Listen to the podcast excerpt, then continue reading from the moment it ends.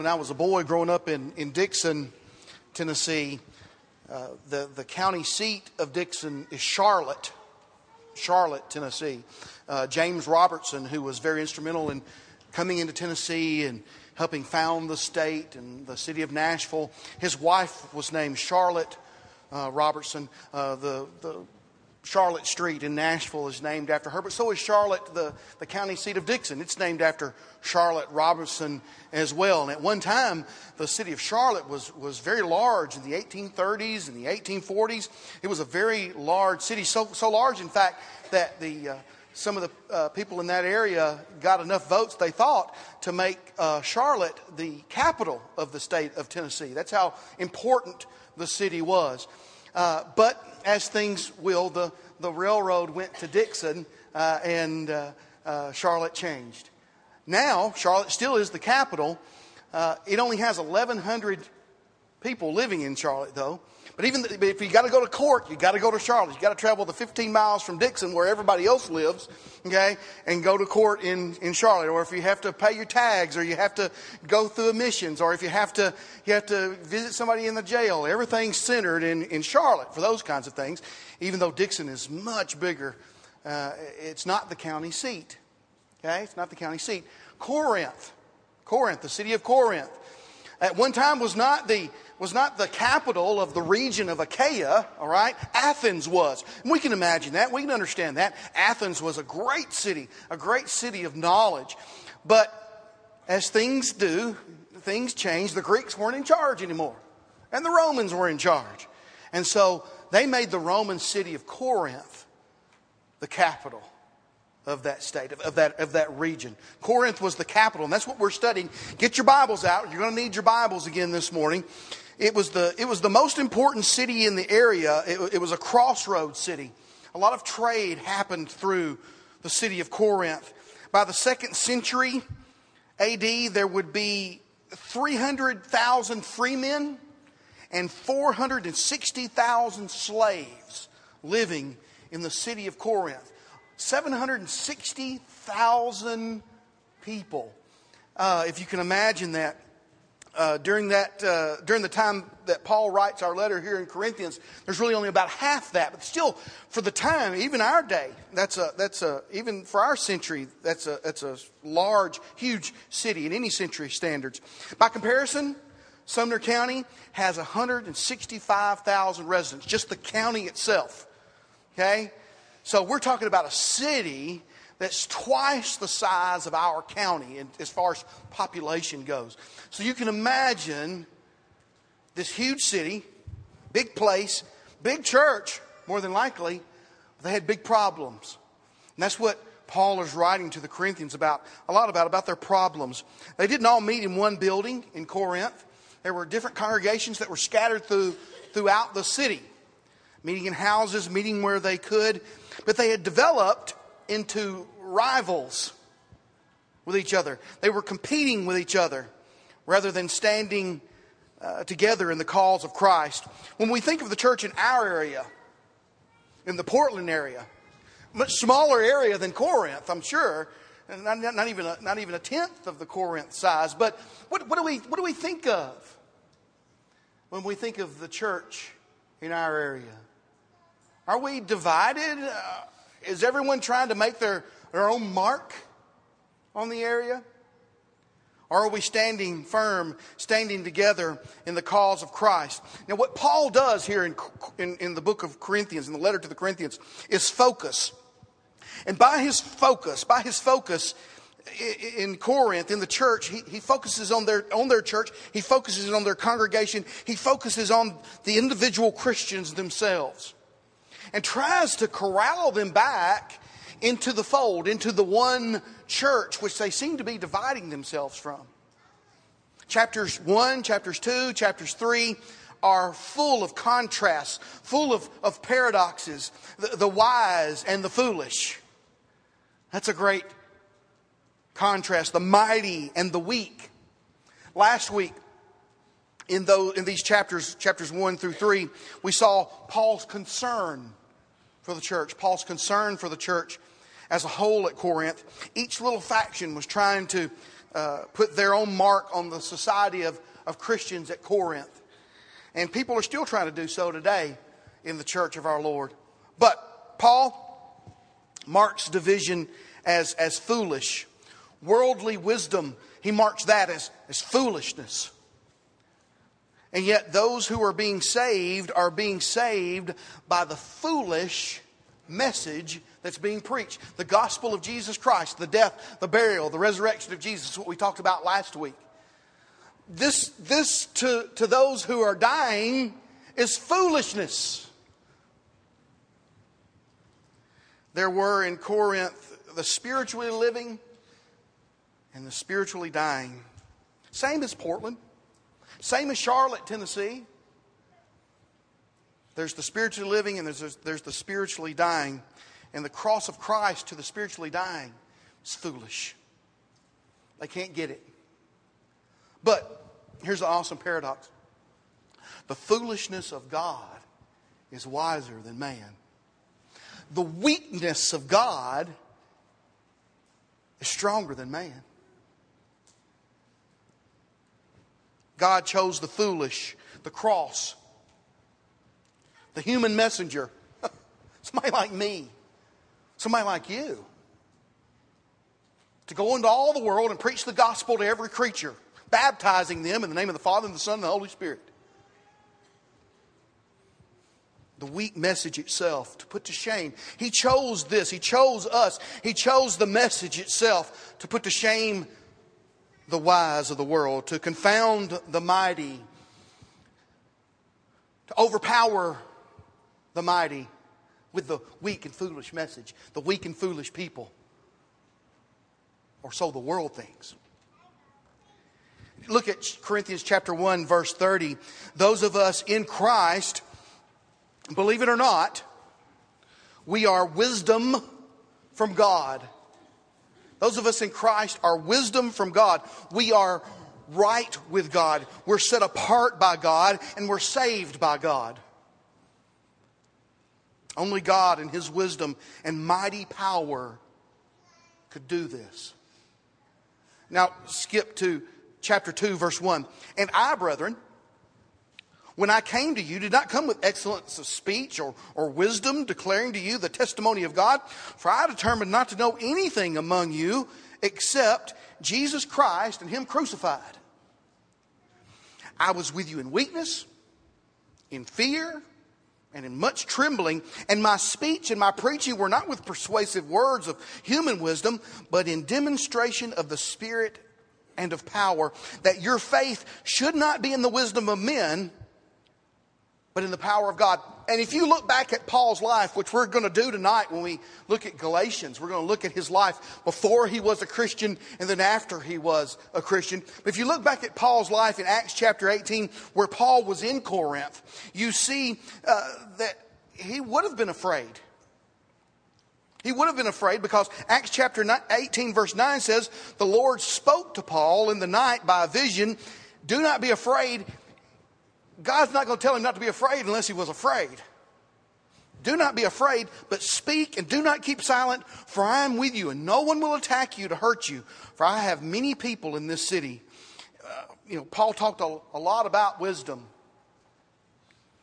And from chapter 2, 1 Corinthians, chapter 2, verse 6, through chapter 3, he writes with, with focus. He dials it down. He dials this wisdom down, the wisdom that the church needs the wisdom that the church needs, and what is godly wisdom. He dials it down for us and for the Corinthian church then. Paul wanted to know from the Corinthians, and I'm asking you the question today what kind of person are you? Are you a natural person? Are you a carnal person? Or are you a spiritual person? Skip down to chapter 2, verse 14. A natural person does not receive the things of the Spirit of God. The natural man cares only for the natural, the physical world that he sees around him. They are governed only by their appetites, they're governed only by their passions. Things that we have in common with the animals. That's what the word natural means. Those things that we have in common with the animals, that's all they care about. We know folks like that who are natural, and that's all they care about is getting by one more day. They can't know the spiritual things of God because the natural person is spiritually discerned, spiritually sifted, spiritually judged. The natural person does not want to know the wisdom of God. And that's the reason they can't know the wisdom of God, because they don't want to. They're not concerned about those kinds of things. Are you a natural person?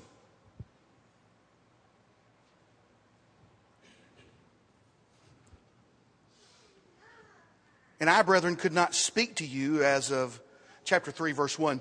And I, brethren, could not speak to you as to spiritual people, but as to carnal, as to babes in Christ.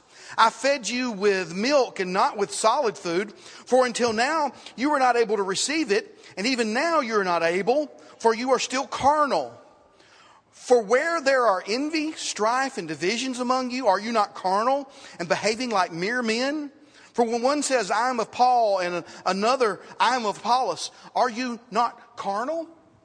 Here's another class of people the carnal Christian.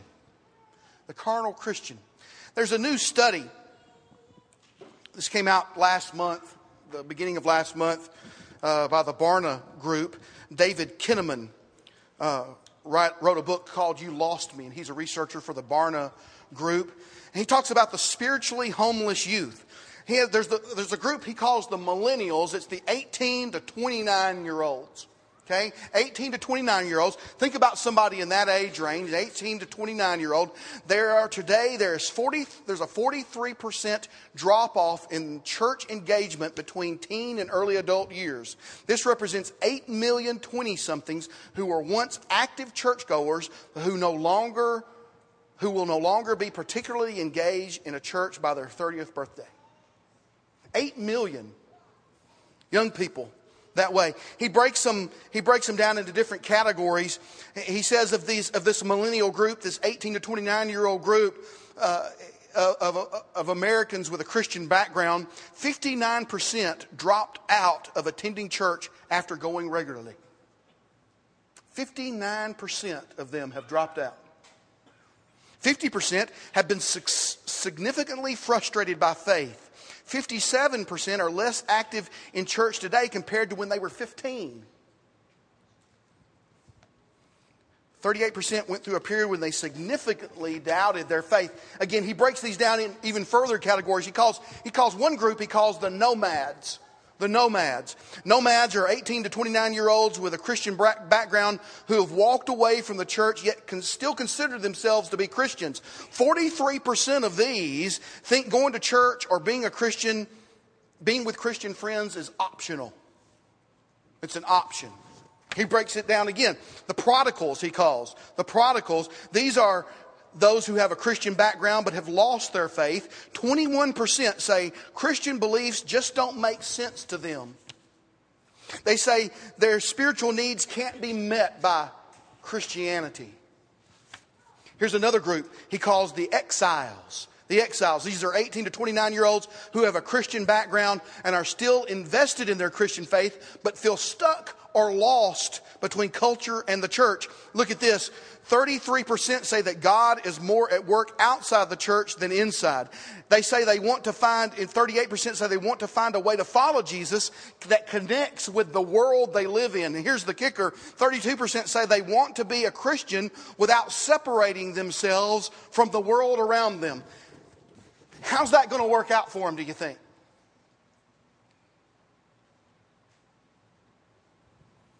Are you a carnal person? This is how, this is how Paul breaks it down here in 1 Corinthians. Are you a carnal person? Are you a carnal Christian? The carnal Christian is not able to grow. They're not able to eat solid food. Why? You look, look here, because of envy, envy, because they resisted the supposed advantage uh, another enjoyed. They, they resented that, and when they saw one congregation, one congregation or one Christian that, that seemed like they had something more than they had, they wanted it, they, they envied. The carnal are controlled by the world instead of the spirit.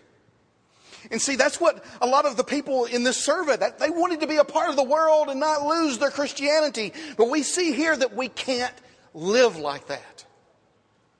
We can't be a part of the world. We've got to be in the world, but not of the world, as we say. The carnal are controlled by the world instead of the spirit. The synonym human weakness makes sense to me. That's what a carnal person is. They're humanly weak, and their human weakness is stronger than their spirituality, than their spiritual selves. Are you carnal? So many say they're Christians, but they're controlled by the world and they will never grow up unless they become spiritual. The carnal Christian is envious. Chapter 3, verse 3. They're full of strife, full of contention, full of disharmony, full of discord, full of infighting, full of division. That's what a carnal Christian is. The carnal, the New King James Version, behave like mere men. Are you carnal? Are you carnal?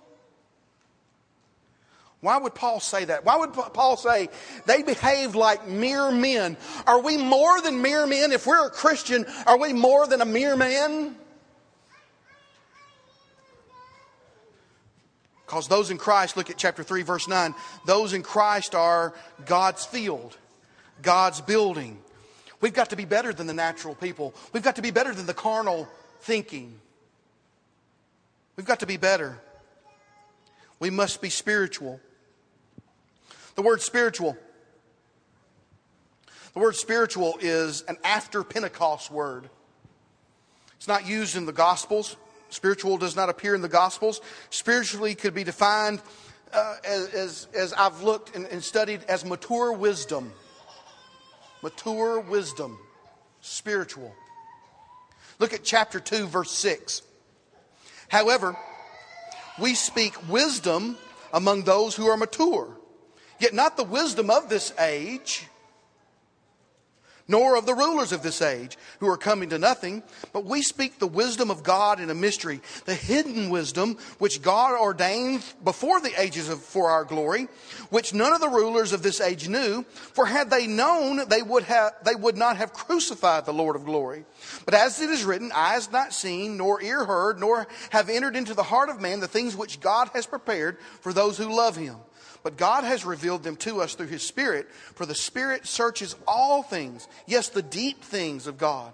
For what man knows the things of a man except the Spirit of the man which is in him? Even so, no one knows the things of God except the Spirit of God. Now, we received not the Spirit of the world, but the Spirit who is from God, that we might know the things that we have been freely given, that have been freely given to us by God.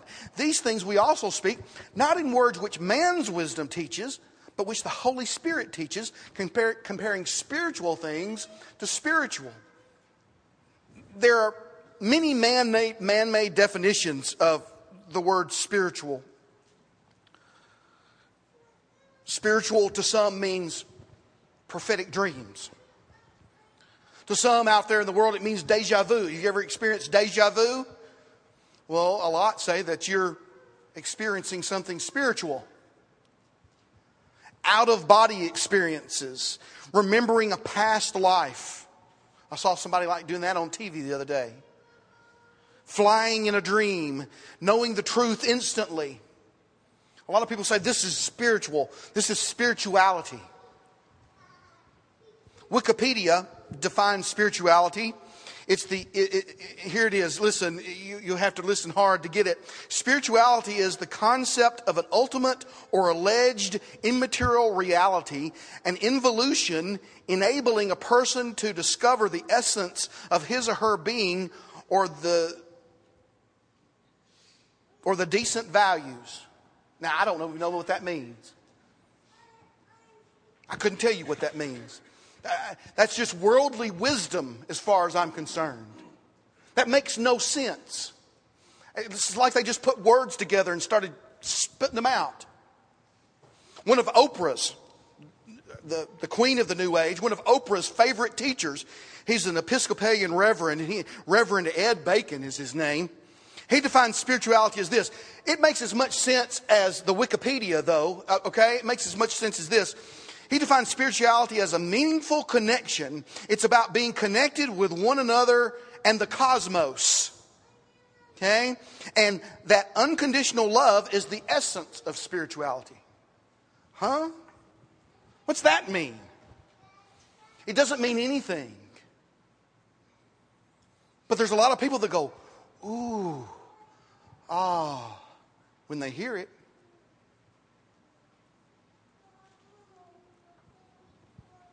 This is the wisdom of the world, which we have already defined. So many want to divorce spirituality from religion. They want to divorce spirituality from God. But you can't do that. You can't divorce spirituality from God. It's not separate and apart from God. It's God given. Alcoholics Anonymous, from their big book, stresses that when working with someone who's an alcoholic and you're trying to get off alcoholism, if the man be agnostic or atheist, make it emphatic that he does not have to agree with your concept, concept of God. He can choose any concept he likes, provided it makes sense to him. The main thing is that he be willing to believe in a power greater than himself and that he live by spiritual principles. But notice verse 10. God has revealed his wisdom and mysteries through the Holy Spirit. That's how we find out God's wisdom. That's how we find out God's mysteries. That's how we find true spirituality. It can't be without God. we have received not the Spirit of the world, but the Spirit of God. Spirituality, spiritual things, they have their origin in God and, and are in harmony with His character and with His Word. Verse 13 the Holy Spirit teaches the wisdom of God, and that expressed revelation is spiritual. Not in the words of man's wisdom, but comparing spiritual things with spiritual things, with spiritual words with spiritual words. The Corinthians were, were babes in Christ. Their immature acts and inexperience and division, and they were, they were keeping them from spiritual growth. And we must understand that just like a person must mature from the cradle to the grave, we can't remain a baby forever. Spirituality is not a, a fixed point. The spiritual recognize that they have to grow. And, and, that's where I'm asking you to put yourself on, on this short scale. Are you natural? Are you carnal? Or are you spiritual? Where are you? We can always grow, we can always be better in the ways of God, in the ways that He's originated. But these things have to be in line with God's character. They have to be in line with God's word. We can't just come up with something on our own and say, well, that's spirituality. Ah, oh, it sounds good. That's man's wisdom. Remember, the natural person cares only for what they can get out of this life. Is that you? The carnal is controlled by the world, by human weakness. Is that you? But the spiritual person is concerned about the things and the thoughts of God. Is that you? Which one are you, natural, carnal, or spiritual? Well, which one do you want to be? Which one do you want to be? People usually do what they want to do. If you want to be spiritual, you can be spiritual. We learned last week that we have the liberty to choose for ourselves how we want to act, how we want to be, what we want to think, what we want to read, who we want to follow. We have that liberty. The good news from Barna is this. Look at this. Good news from Barna 42% of, of these children 18 to 29 years old, 42% are very concerned about their generation leaving the church. That's great, isn't it? Isn't that wonderful? 42% are worried. What if that 42% mobilized? 41% have a desire for a more traditional faith rather than a hip version of Christianity that's being driven down their throat in today's society. This hip Christian. 30% say they are more excited about church than any time of their life. That's promising. We're not alone. We're not alone. How can you be more spiritual? That's what you need to be. You need to be more spiritual in your life. How can you be more spiritual? Look at chapter 2, verse 6. Be mature. Be mature. Seek after the wisdom of God. You, you, can start being more spiritual by doing that. Not the, the Oprahs and company who are, are coming to nothing, not, not, the, not the, the, the New Age thinking. That's not what you, you, you, ground yourself in. You, you don't go buy all the magazines off the rack at the, at the food line and try to find the wisdom there. You don't go to Barnes and Noble or your Amazon app and you find wisdom and spirituality. You can't find it there. You can only find it if it coincides with what God wants you to have.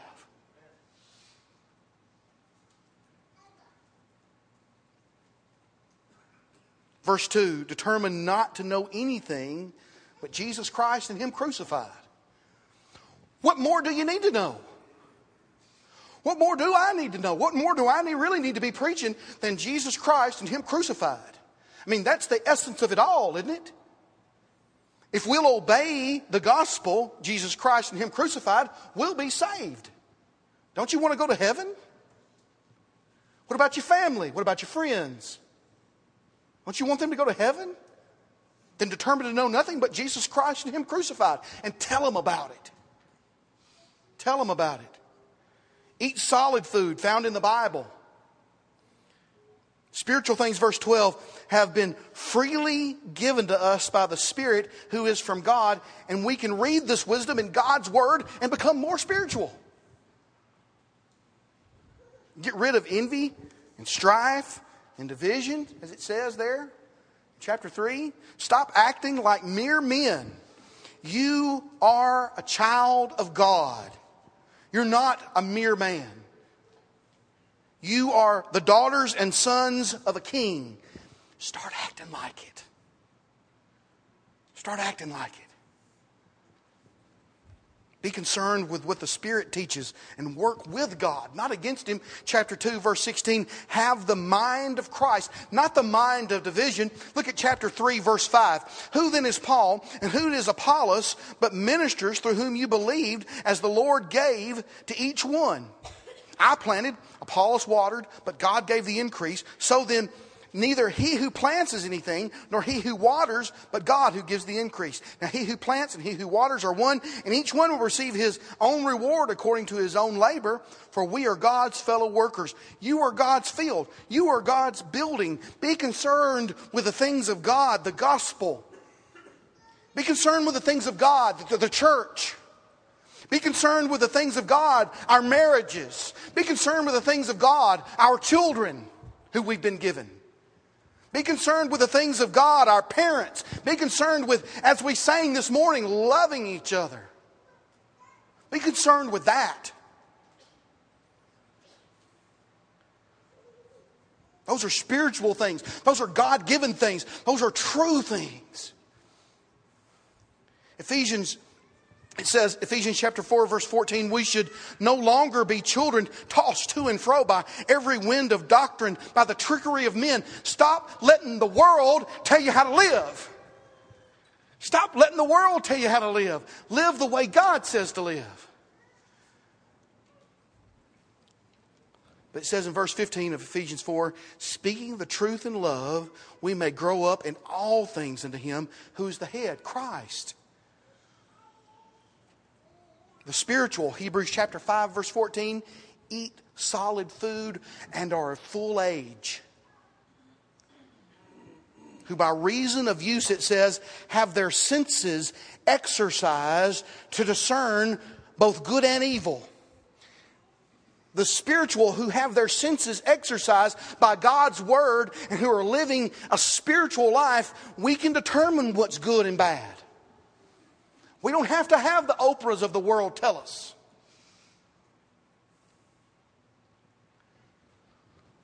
Paul writes 1 Corinthians chapter 3 verse 18 Let no one deceive himself if anyone among you seems to be wise in this age let him become as a fool and become that he may become wise. For the wisdom of this world is foolishness with God, for it is written, He catches the wise in their own craftiness. And again, the Lord knows the thoughts of the wise, that they are futile.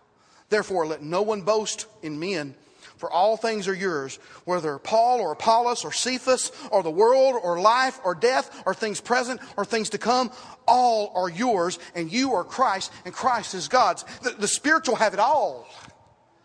The spiritual have everything. So, are you natural? Are you carnal? Or are you spiritual?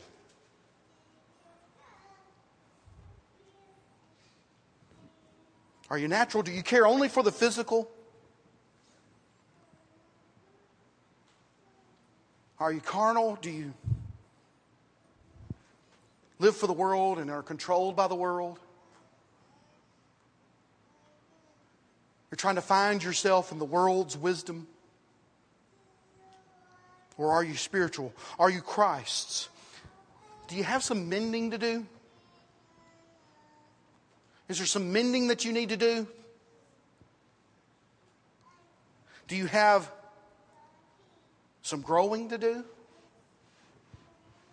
We all do. Christian, do you need help? We want to help you. We'll grow. We, you, you don't have to do this alone. Are you Christ's? The only way to become His is to obey. That's the only way. Do you need to be baptized into Jesus Christ? That's the only way to get into Him. That's how you get into Christ. The gospel is this. Listen, listen, let me talk real soft. Let me talk real soft. The gospel is this. 1 Corinthians chapter 15 verses 1 through 4, the death, the burial, the resurrection of Jesus Christ. Now, how do you obey an event? How do you obey an event? I want you to turn to Romans chapter 6. There's one in particular here today. I want you to turn to Romans chapter 6. You know who you are. Because I gave you this verse before the church service began. Romans chapter 6, verses 1 through 4. What shall we say then? Shall we continue in sin that grace may abound? Certainly not. How shall we who died to sin live any longer in it? Or do you not know that as many of us as were baptized into Christ were baptized into his death? There's the first part of the, the gospel, the death of Christ. That's how you get into Christ.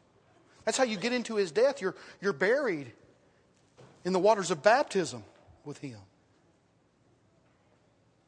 Therefore, we were buried with him through baptism into death, that just as Christ was raised from the dead by the glory of the Father, even so we should also walk in newness of life. When you're raised from the waters of baptism, your sins are washed away. And now, what are you waiting for? Acts 22 16. Arise, be baptized, wash away your sins, calling on the name of the Lord, as together we stand and sing.